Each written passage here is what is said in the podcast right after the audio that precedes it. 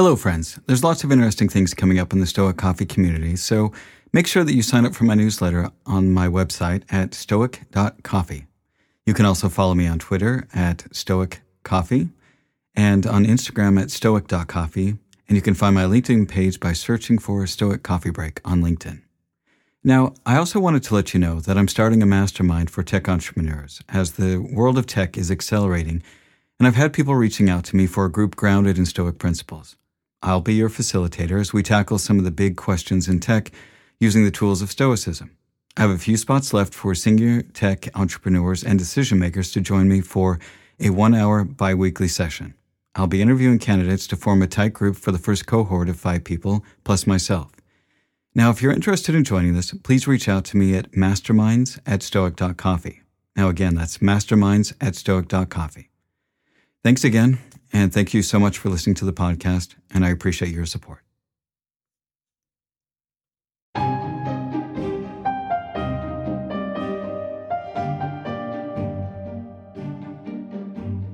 Hello, friends, and welcome to the Stoic Coffee Break. My name is Eric Cloward.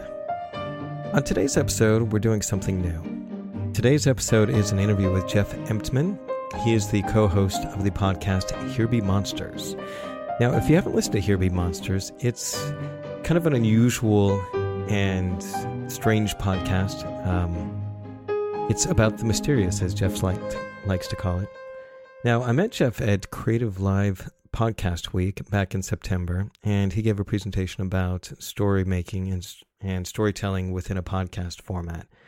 And I found Jeff to be very thoughtful, very introspective, and just a very genuine and warm person. So I really thought he'd be an interesting person to interview on my podcast.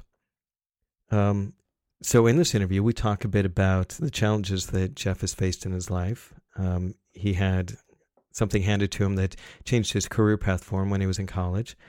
And we also have a thoughtful discussion about philosophy and about how to apply philosophical principles and Stoic ideas in daily life.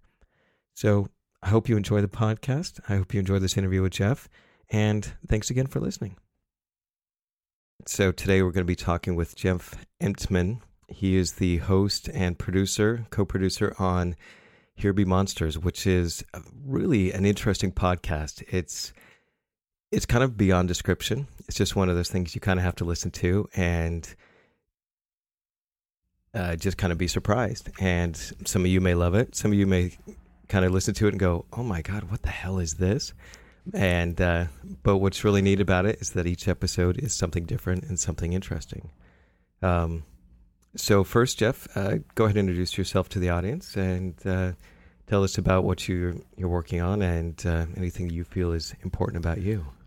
Yeah, absolutely. I mean, I think you honestly did a pretty good job there, Eric, and I appreciate you know um, I appreciate that I'm not the only one who kind of gets a disclaimer when introducing the show because it, it didn't take me very long after making the show to realize that um, it it there's a certain uh, there's a certain subset of people that really like it and a certain subset of people that really hate it and that's fine you know? Um, when i started i was trying to make a show that would be like the best show in the world for everyone. And I quickly realized that that wasn't something I was actually capable of doing. Um, yeah. so I, I, appreciate that you've picked up on that too. Uh, I'm working so, on a couple things right now. Um, just just wrapped up. Uh, just published this episode I've been working on for a long time about. Um, well, it's kind of about. It was kind of about the Santeria faith. Uh, if you're familiar with Santeria, um, but was was more so about about family and loss and tragedy, and that just came out on Wednesday. Um, Wednesday, what what date was that? We're recording on the twelfth, so that was the tenth of October. Yeah. Mm-hmm. Um, and um, the the project that that's uh, currently taking up my time is is the next episode, which is going to be about um, about this guy that I met who's building a nuclear fusion reactor uh, out of parts that he's dumpster diving from MIT. So, wow, that yeah. sounds scary and interesting. You know, I've been learning a little bit about nuclear fusion, and it's it's not. It, it is dangerous, but significantly less so than fission. Mm-hmm. Um, I mean, if if you can make it work, uh, of course, he's still in proof of concept. Yeah. Well, I lived in uh, Utah during the time that cold fusion came out. There was a big hullabaloo about that. So cold fusion came out. cold fusion doesn't exist yet, does it? No, no. I you should look it up. Um, back in the '80s, uh, University of Utah, there were some professors who came out and said, "Yes, we have created cold fusion," mm. and they published his results. There was a big hullabaloo about it, and then they went back and nobody could duplicate the results, and they kind of mm-hmm. went, "Oh well, you know, it it sort of worked. We got these kind of sort of readings, and then yeah, they were pretty much just they were pretty much disgraced and lost all their funding." Did you follow the the stuff around the EmDrive out of EagleWorks at uh, at the JPL NASA's? Um, it's like NASA's experimental wing, um, and these these researchers who are kind of like, uh, uh, do you know? Do you know like um, what was that called? Like the New Earth Army, that like division of the the United States military that was supposed to figure out if ESP was real. You know no, about this? You, this you know is the, all kind of new for me. Um, it was a it was a Jon Ronson book that turned into the movie The Men Who Stare at Goats. Mm. Did you ever see oh, that? Okay, I I didn't. I was outside the theater one time where they had a giant cutout of George Clooney dressed yeah. in his outfit, sitting at a at a table. So I have a picture of me staring at this cutout of George Clooney, mm. like he's staring at a goat. He's staring right at me. It was kind of amusing. Yeah, so anyways that that kind of idea is like see, there's these hail mary departments of the government that's like there's no way this works but just in case it does like we want to be the ones who figure out esp you know? And and so like nasa has this kind of similar um scenario where where they have this this lab called EagleWorks where they just like throw a little bit of money to like these five ish or so researchers who try and break the laws of physics and they posted positive results here uh, maybe four years ago or something, saying that they made an engine that doesn't exhaust anything. It doesn't it doesn't push anything out, which really breaks the understanding of Newtonian physics. And mm-hmm. the amount of force that it was generating was so so small that to believe that the results of the paper were not just due to I don't know like someone walking down the hall you know, shaking the floor ever so slightly, it, it, involved a certain amount of. It, it, was it was like a good litmus test for what what kind of scientist you were, whether or not you trusted these results or not, and of course, um, it was something very hard to replicate that I don't think anyone has successfully done yet. Yeah. Yeah. All right. So I'm working on nuclear physics uh, piece right now also, of course, a little bit about like Jungian thought and and archetypes, and you know, it's it's always a mix of things. It's never just mm-hmm. like just like a show about nuclear fusion or just a show about Santeria. Excellent. So you said a little bit back there that when you first started out, you were trying to make a show to please everybody, and then you realized shortly that that wasn't going to be the case. How did you move past that? What was it that you how did you develop kind of that, uh, I guess, thicker skin or that ability just kind of disconnect from that? Well, I mean, doesn't everyone kind of wake up one day when they're young and be like, I think I have what it takes to be the greatest human being who's ever lived, right? Mm-hmm. Everyone, everyone has that thought for a day, right? Maybe for a minute or a, a moment. I had that thought for a little bit longer. I mean, I say that mostly as a joke, but like I, I thought that for a long time that you know despite all of our differences in the world that deep down like secretly everyone kind of thought of the world in the same way I did. And um they either just didn't realize it or they didn't know it. You know it's like a very it's a very self-interested um kind of narcissistic thought to be like I have the same thoughts as everyone else even though it seems very actually that seems very um seems very egalitarian uh, on one level, but I think it is kind of a form of narcissism um, or self love uh, to to think that you know everyone else is just slightly different versions of you.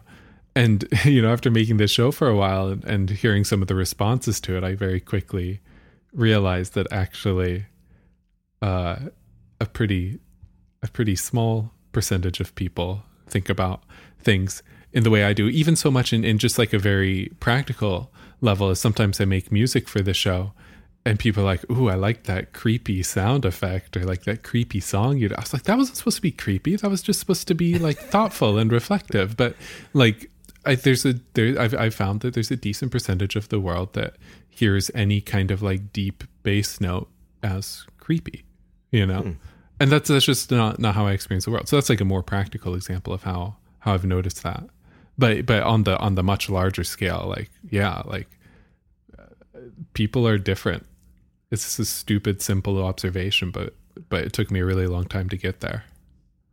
Yeah, I think that we all kind of do that, and there's always that thought experiment, like kind of very strongly solipsistic, which is you know, am I the only one who has thoughts in this world, and is everybody just a figment of my imagination? Mm-hmm. And as you get older, you're you know, it's still that whole thought experiment of this could be reality, but then you realize that it doesn't even matter if that's what reality is or not. There's all these other figments of your imagination, imagination, if you will. They're doing their own thing and liking their own things. So you have to learn to be okay with that. Hmm. So, but that's was Descartes. Yeah, I, Descartes was the the evil, the evil, uh, the evil demon guy, right? He, uh, I, I heard there was a book that I was reading where they talked about Descartes and what kind of happened with him. From my understanding, is that he was a very strong philosopher, had came up with some great ideas and some mathematical ideas, and some of his probability theories were phenomenal. And then suddenly he got ultra religious and mm-hmm. basically, I mean, almost went down this path of incredible self loathing that humankind was just this lost, fallen thing. Who's who's the modern Descartes then, Eric? Oh, modern Descartes. Um, trying to think who I put in that. I I tend to shy away from people like that. Um, I grew up in a very religious community, so mm-hmm. anything that even smacks of strong negative religion just really kind of makes me bristle, and so I, I, just don't really listen to those kind of people anymore. Mm-hmm. Um, I just found that uh, oftentimes religion is too much of a cudgel to beat other people over the head, and to you know, it, it's definitely a form of control so for me, that's not something I, I really subscribe to. I think that, I think that, you know, people are going to do what they're going to do, and the best thing you can do is try to urge them to do better things, to help them to do better things. But you can't make anybody do anything they don't want to do. And I think that's where a lot of, I think that's where a lot of our stress in this world comes from, is trying to control all those things that we can't.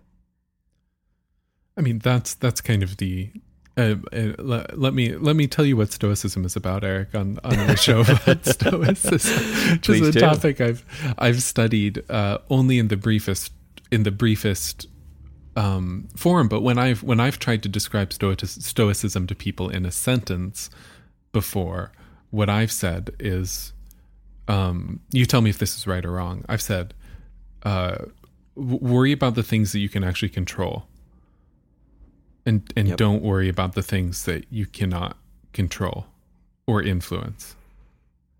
Yep, I think that's that's kind of the core fundamental rule, and that's something that that I struggle with a lot. So there are a lot of things in my life where I find that I get really angry about things and, and frustrated, and you know, oftentimes lash out at things, and usually it's because it's something that I think I should have control over, and I don't.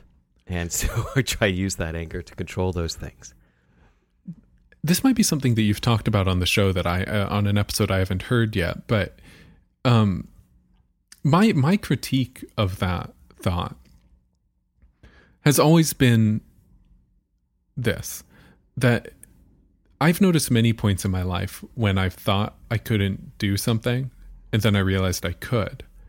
And it seems like I could hear a pretty valid critique of Stoicism being like, well, you're just kind of encouraging yourself to underestimate your potential for change in the world. Hmm. Like how do you how what do what do Stoics think about how you're supposed to uh, accurately evaluate what you actually have control or influence over versus what you don't. Like I'm not I don't think that anyone's running around saying I can prevent the heat death of the universe. Mm-hmm. But you know, I might be able to convince 500 people to vote for a candidate you know, something that seems outsized, like something that seems out of my control. Like, how do you determine what you can and can't control in Stoicism? For me, the way that I've kind of broken it down is that what you can control is how you do something, it's the process of what you do. But when you try to control the outcome of what you do, that's where you run into trouble. So, for example, if you if you say, "Well, I'm only successful if I convince 500 people to go out and vote," then that's something that's outside of your control. Hmm. But if you say that I'm going to be successful by writing a good speech, booking a place where I'm going to give that speech, inviting as many people as I can possibly think of, and encouraging other people to invite their friends so that I can give this speech and hopefully I will influence a certain number of people. If you don't worry about the outcome, if you worry about the process and doing that really well and let the chips fall where they may, you've controlled what you can, which is how something gets done, but you can't control the outcome of it because there's so many factors and so many things outside of your control. I mean, it may rain that day. There may be a tornado that day. There could be a flood that day. So, your great speech that you prepared for and did all these things for, maybe you only get 10 people to actually go out and vote. So, it's focusing on the process. At least, kind of that's how I I've learned to think of it is that it's process over outcome, and you need to do do good work and let the chips fall where they may. And that's where you can really have a much better distinguishing line of this is something I control, this is something I can't control. At least that's my definition of it. Yeah.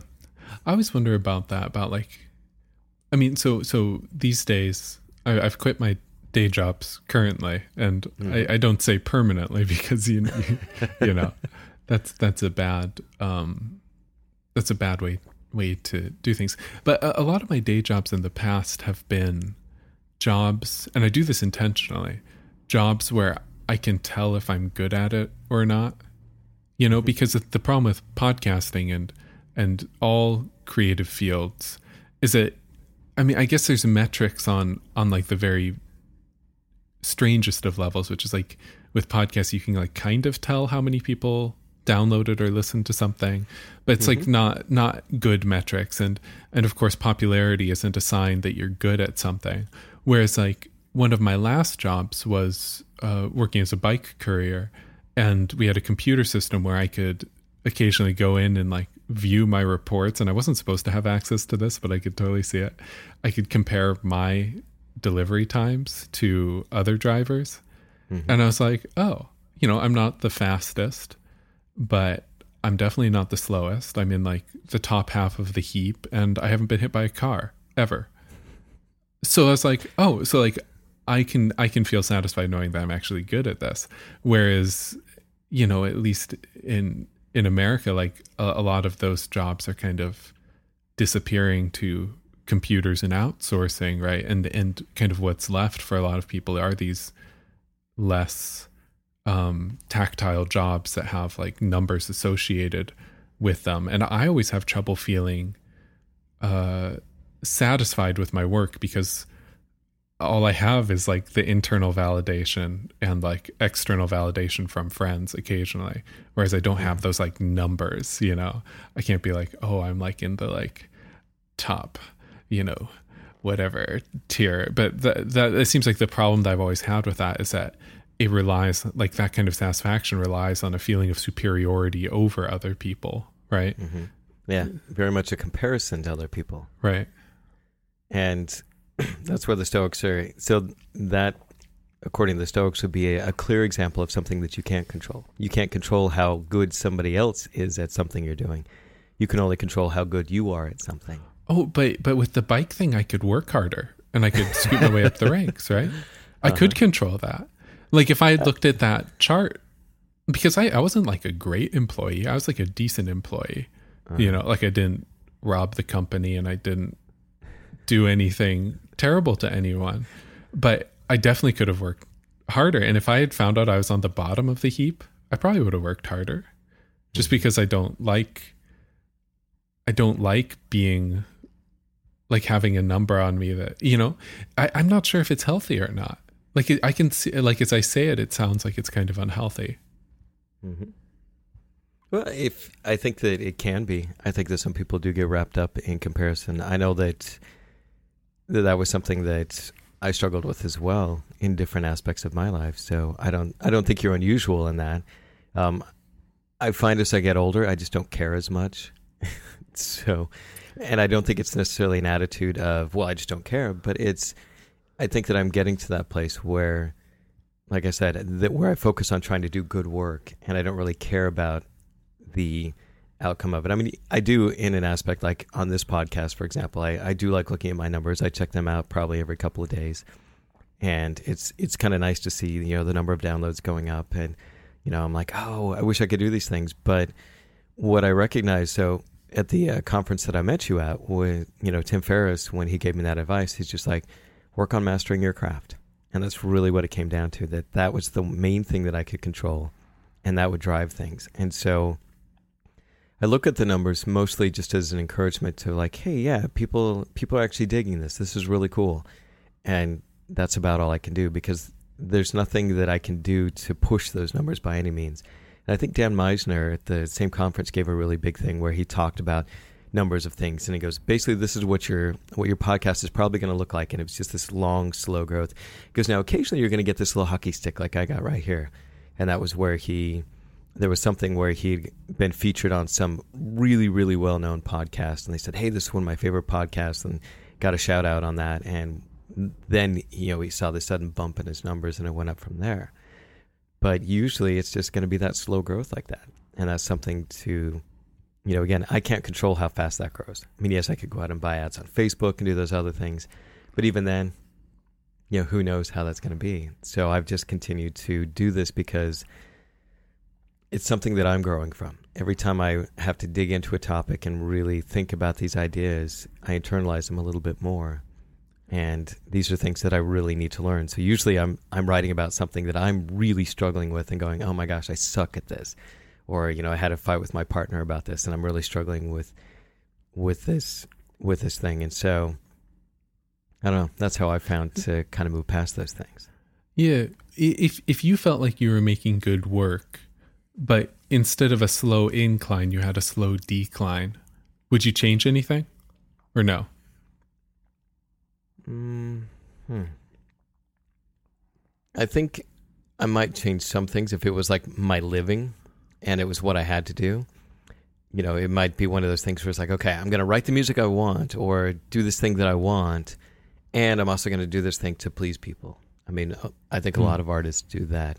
They they find that blend of of doing things that that pay the bills and doing things that you know feed their soul and finding that balance is it's hard and i've struggled with that a lot and like you said you you've quit your day jobs for now and uh, just focusing solely on the podcast and if your podcast number is starting to go down and you maybe you lost some sponsorships would you change things well, see, I'm in a strange situation because I, I don't rely on download numbers for my living. I rely mm-hmm. on um, yet again another like soft thing that is not based in metrics, which I struggle with, which is that I'm part of a larger radio station mm-hmm. that pays me a flat amount every month.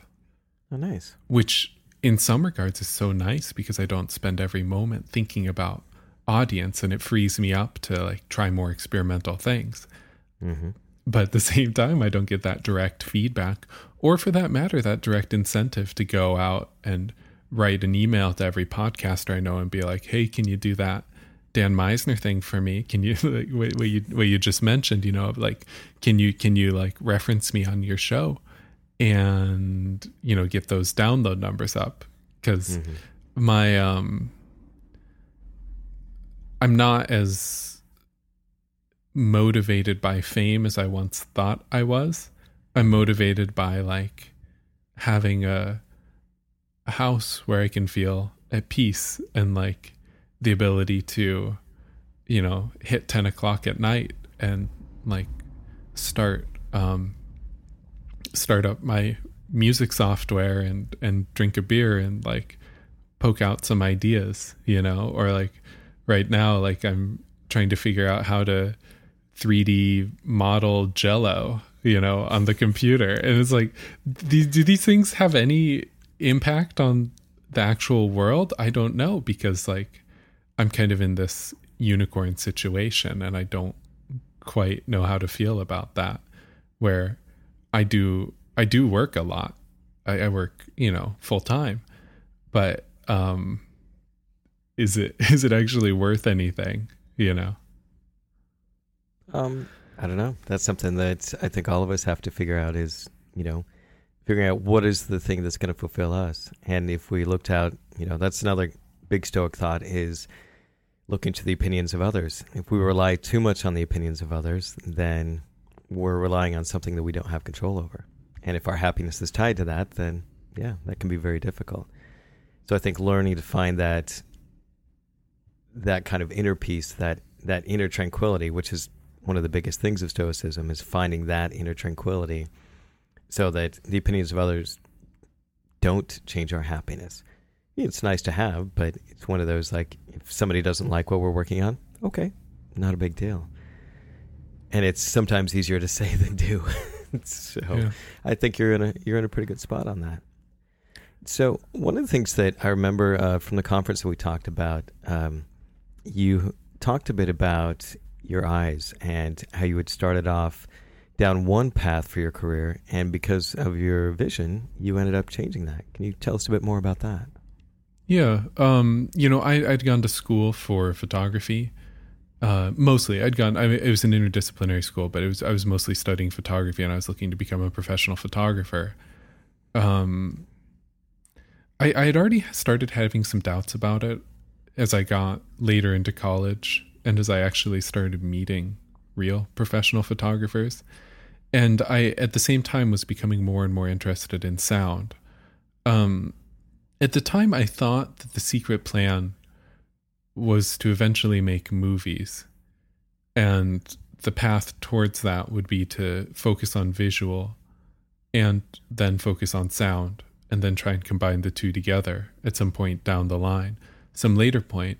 I haven't thrown that out entirely, but I kind of had a um, a, situation handed to me from the universe uh, that was out of my control, which is that uh, just God, what was it? It was like it was like a couple days after I graduated college. I woke up one morning and and I thought my contact prescription needed changing because in my left eye I started noticing like kind of a blurriness and like a halo around some things. It was very mild at first, but I went to a, a doctor pretty soon after that and and he sent me to um, a big city uh, same day. Like he sent me to this place like an hour and a half away the same day so that I could see someone same day and and then the next day I stayed overnight at a hotel with my mom and then the next day they told me that I had a uh, uh, de- kind of degenerative uh, genetic retina condition that, um, well, it would be degenerative if it wasn't treated. Uh, and I, if if it wasn't treated, I would eventually lose vision in my left eye. Um, so they zapped me with a bunch of laser beams, and after a couple years of of treatments and and cataract surgery, um, I eventually uh, have pretty stable vision in my left eye now. But throughout this period, I was kind of fluctuating between corrected, you know, 2020 vision with my contacts in. Um, down at one point, I was seeing like 2150 out of my left eye, and it was wow. just it was it was it was like kind of this wild fluctuation, and and um, at the same time, I was like uh, having these like very mild visual hallucinations, and the world kind of looked like it was pinching in on itself. Um, and it it kind of killed slowly my deep interest that I once had in photography, and replaced it with that same deep interest in sound. And that's that's when I started making the podcast. Was right after it was about it was about six months after I got that diagnosis. So the first season of shows was like pretty heavily influenced by not being able to see much out of my re- out of my left eye. Wow. And how did you feel internally about that? Were um, you scared or?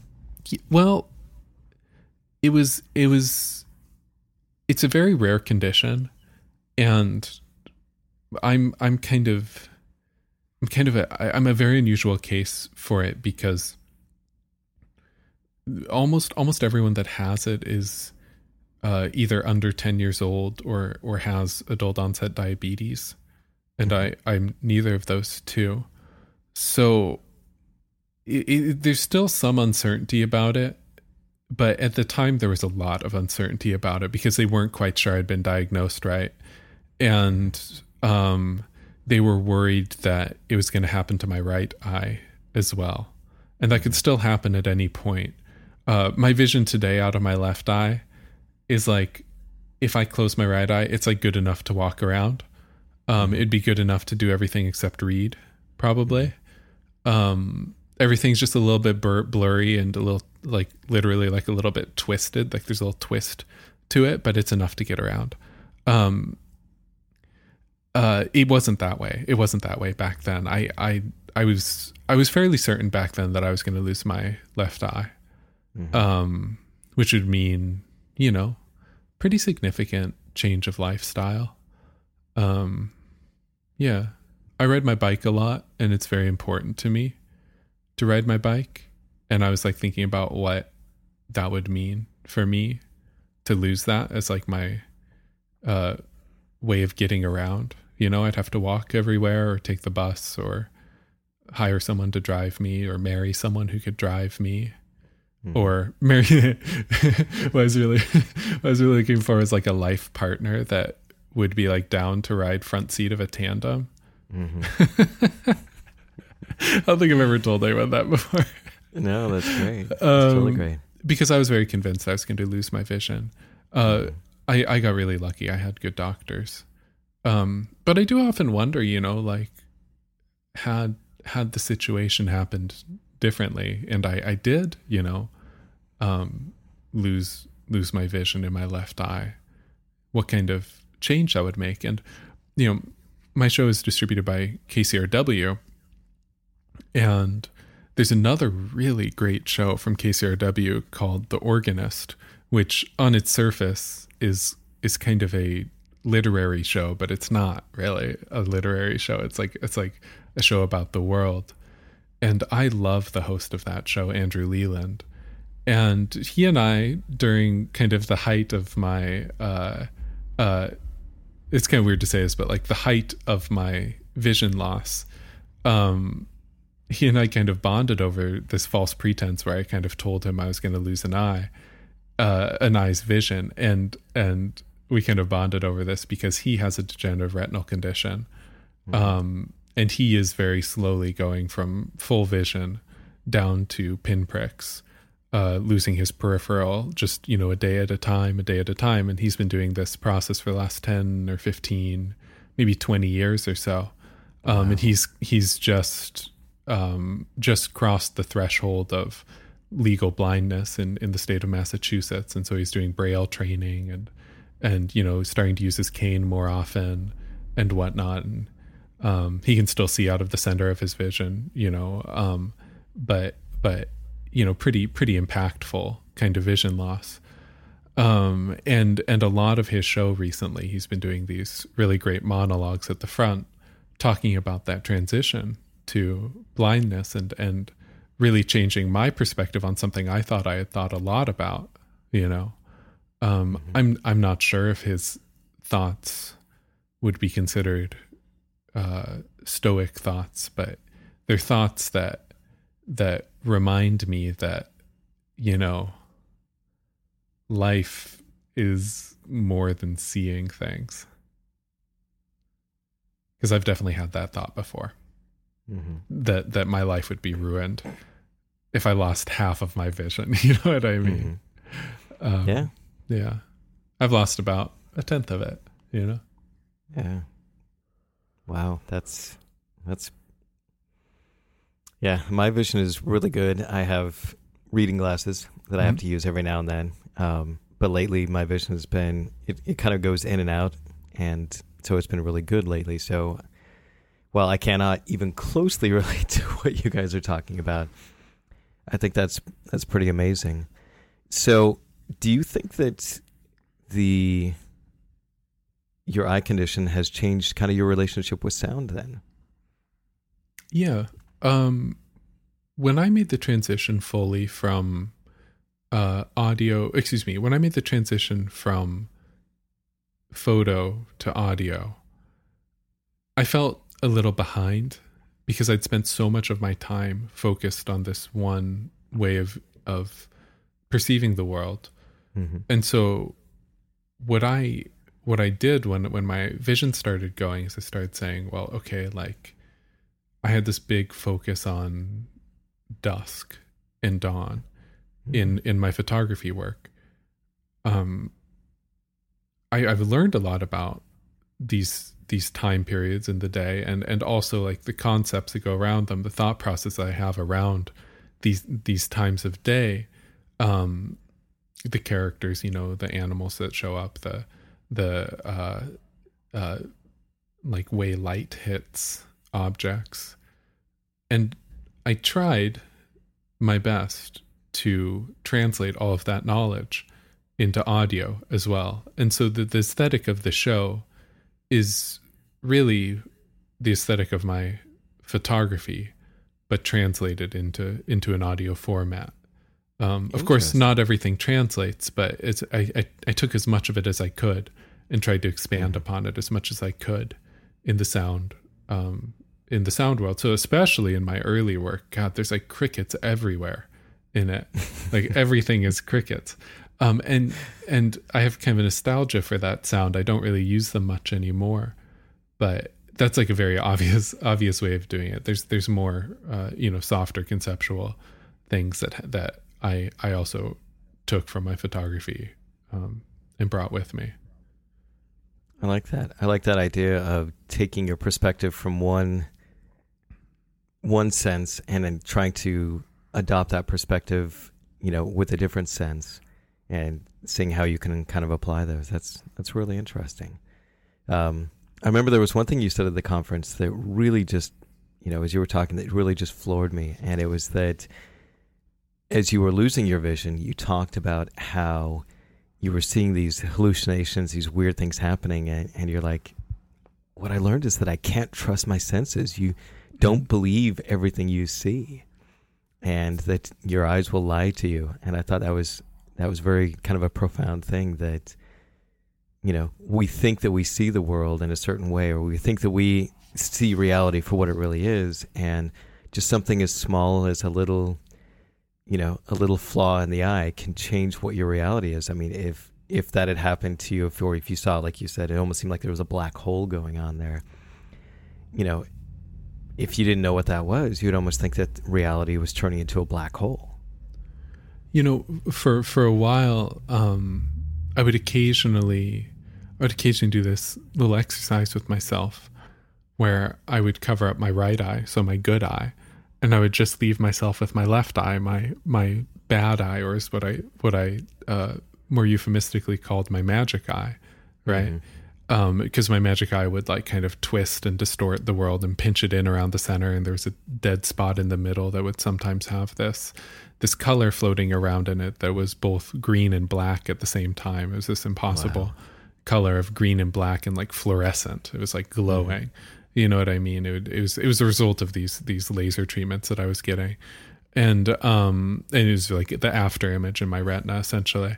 Um, and so I'd like walk around the house, and it's like it's like again my vision was bad, but it wasn't you know like i could stumble around i could like i could like move around and i knew kind of how my house was so i could like get around and and and i would just you know just even after like five or ten minutes of having your having my my my good vision obscured um, I would start to get used to it, you know? And I, I've never been good at putting this in words, but like, like when the world is blurry, uh, my brain would just adjust to it at a certain point. Mm. And, and like things that seem very obvious with like when, when I had my good eye open just weren't noticeable. And so it was this incredible rush to like do that for five or ten minutes and like look at the wall or look at like I had this like wooden uh uh like mantle over the fireplace and like wooden backdrop back there at the time and just look at it and be like, wow, that's some like beautiful woodwork there. And then take my other hand off of my eye and be like, oh my God, there's like detail in the grain. There's like these knots in the wood. There's these cracks. There's like a cobweb up at the ceiling, like all this stuff that, you know, it felt like I had like supervision for a second when mm-hmm. instead I had like normal vision, you know, like 2020 vision. Um, uh-huh. it, it felt like supervision for a minute, you know, and one thing I try to remember. I mean, I always used to think about hawks as a kid you know, the hawk with the the incredible vision because we had hawks where I grew up, like red-tailed hawks. Mm-hmm. Um, and you know they can see a mouse running from whatever, like fifty feet up in the air. You know they can see a mouse scooting around on the ground. Um, and that like us humans that that think we have good vision or good any sense, you know, it's it's just it's just like if if you know it's it's an incredibly a matter of perspective because compared to compared to the hawk the best human vision is still shit you know mm-hmm. just just varying levels of bad yeah um so yeah there, there's a lot of perspective there I, I hear it in sound sometimes too when when a, a mixing engineer i hear it a lot in independent movies when a mixing engineer forgets that wireless lav mics make really high pitched tones and I've got mm-hmm. pretty good high pitch hearing. And so a lot of times in independent movies, you'll just hear like this meep, meep, like little mosquito sounds as like as it like cuts to someone using a wireless lav. Um because because these these older mix engineers, usually older mix engineers have um uh damaged hearing or just mm-hmm. naturally mm-hmm. degrading hearing that uh prevents them from hearing those highest of pitches. And they just wow. never let someone under the age of 30 listen to their project before it goes live. Um, and there's just these things that are entirely invisible to them that act as kind of a tell, a, a way of, of knowing something that the movie maker didn't want you to know about the mm-hmm. movie. Interesting. Just that there were no young people in the room. no, that's fascinating. Um, the Stoics are huge on the idea of perception is always opinion. What you perceive is never fact, but it's always just your opinion of the world. And because we can't ever know a, a, purely objective reality, we can only know our perspective of reality. And that's that's interesting listening to. it. I really like that idea of having, you know, this is this is my magic vision and this is my supervision. And I think having that contrast can really help you appreciate you know the vision that you do have but also i like the fact that you appreciated what you also had you know you appreciated the magic that it was this interesting way of, of viewing the world and i think this is this has been really interesting I, I love the fact that you took something that could have been so discouraging so damaging and rather than letting it you know sink your world you're like well okay um, audio looks interesting. Let's let's move over there. And basically you've you know the Stoics have a thing where they talk about the obstacle is the way that the troubling things that come up in our lives, the challenging things in our lives that come up in our lives, are the things by going through them, by working through these, they are the way that we get stronger, and they are the way that we move towards the good things in our life. And to me, I don't know, I just from my perspective, I see how you took this one thing that other people just would have been like, oh my gosh, my world is over. This is the end of it.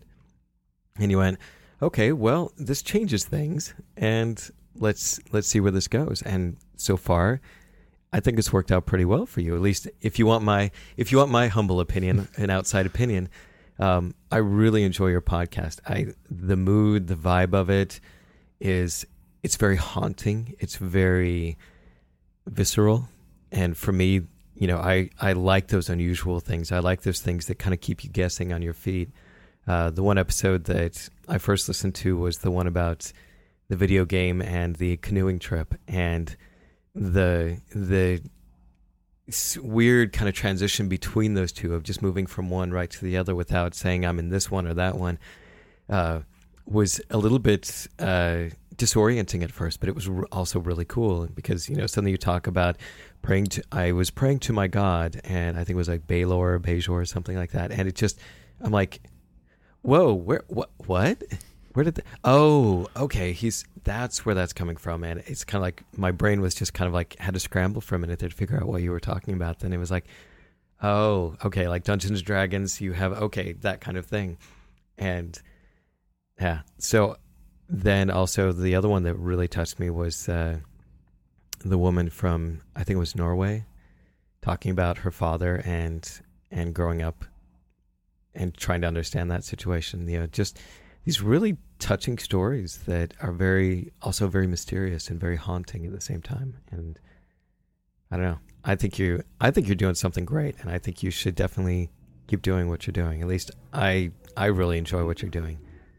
Well, thank you, Eric. I really appreciate that. You know, um, those are those are more recent episodes, and I, I, you know, I still feel like I'm getting better at this. This is the thing I'm terrified of. You know, not so much, not so much the numbers going down, but like the day when I wake up and I'm like, oh God, like I used to be better at this. You know, mm-hmm. that's what I'm scared of, and that will probably happen at some point. But um, these recent episodes I've been challenging myself on a lot and and I'm glad that some of that has come through to you as a listener. Oh, for sure. But I also like your very first episode. I I listened to that and I I laughed out loud. I was walking through New Seasons, which is like kind of a Whole Foods here locally. Mm-hmm. And when you said when you talked about dragging Main, I I did a, a, loud snort because I lived in a small town once for a year, uh, my freshman year in high school in southern Utah. And they had one flashing red light to show you to mm-hmm. slow down at the at the one intersection that was the crossroads. Um, and it and when I first moved down there, I'd been living out in the Metro DC area. So, you know, we've got several million people packed in, you know, uh, very tight spaces and so on. I mean, it was huge living out there. You know, millions and millions of people. Then going down to 1,200 people in the middle of the desert. Uh, it was very shocking. And then what they did was they would drag Main. Mm-hmm. And I'm like, why would you do that? That's so boring. And they're like, well, there's nothing else to do. and it was just like, I could, it, it was just a very strange feeling. So when you said that, I just, as you were leading up to it, this is what they do. And I just started laughing right as you said, dragging Main. yeah. just, you probably so. have to put a uh, like asterisk in there for all of your metropolitan met, metropolitan listeners who have never heard that phrase before. Yeah, yeah, and it's just it's, like a little audio asterisk of dragging Main, like cross reference yeah. that in the Webster's, you know. Yep, and and in this town, basically Main Street was about a mile long for the you know the borders of the town, and so they just drive down one side and drive down the other, and, and just somebody see what happened, are doing. Yeah, and the yeah. and the thing is, is halftime there wasn't really people doing much of anything. Mm-hmm. It was just, but it was just they didn't have anything else to do. And yeah, well, so the dogs very, might be doing something. You know, sometimes the dogs are doing interesting things. You can watch them. Yeah, yeah, it was a really interesting thing, and, and it, it certainly made me laugh. Yeah, On, but, um, uh, just one last thing, like mm-hmm. I grew up, so I grew up outside of my my town in the country, you know. Mm-hmm. And there's this one guy who would walk uh, on the gravel road. He would walk um, each morning for exercise, you know, and he had a dog, and the dogs were all bored, and so they would all just tag along in the mornings, and so he would go around each morning, and essentially, I mean, he didn't he didn't have to do anything; they just showed up. He would essentially like pick up each dog at the end of its driveway and walk with it for a while and then he would turn around and walk home and each dog would just run back up its own driveway, you know, back to where it lived. But he would walk wow. every dog in the in the I can't call it a neighborhood, but like in the mile long stretch between his house and mine. Wow. Um, so yeah, our dog would sometimes just run out there to the end of the road, and he was essentially dragging Main, but it wasn't Main Street; it was just a gravel road. Yeah. wow. Yeah, that's well, dogs are very social too. They want yeah. they want to be able to do something. So very cool. Well, Jeff, I know that uh, we're getting close on time here, so yeah, I just uh, I think we'll go ahead and wrap up here. But hey, I just want to say I really appreciate this. Uh, like I said, this is my very first interview, so um, I'm not sure when this is going to be out, but uh, yeah. yeah, send me a link. You know, yeah, definitely. I'll been... keep listening too. I've been enjoying the recent episodes. Oh, I appreciate it. So it's it's definitely it's definitely a stretch for me. Like you said, you're always challenging yourself. It's definitely a stretch for me to take these ideas and and kind of pull the meat out of them as best I can, and not just you know give a surface. Hey, here's a great here's a here's a quote, and you know have a nice day. It's kind of like, well, here's a quote, and here's here's kind of the deeper stuff in it. And it, when I'm writing, I'll sometimes find that that little thing where it's like, oh, there's that nugget that I want, and it's that little bit of discovery that's Hmm. that keeps driving me. Just like how you were talking about challenging yourself, you know, with these different things, and and who knows, we'll see where the show goes. But uh, Yeah. I appreciate you being my first guest, and uh, thanks again. Absolutely. Anytime, Eric. Hey, friends. Thanks for listening to the podcast. If you like what you hear, I would really appreciate if you could help support me by making a pledge on Patreon. You can find me at patreon.com slash stoic coffee. Even just a small amount helps in keeping this podcast going. Also, head on over to my website at www.stoic.coffee and sign up for our weekly newsletter. And lastly, if you know of someone that might like or could benefit from this podcast, please share it with them. Word of mouth is one of the best ways to help this podcast grow. Thanks again for listening.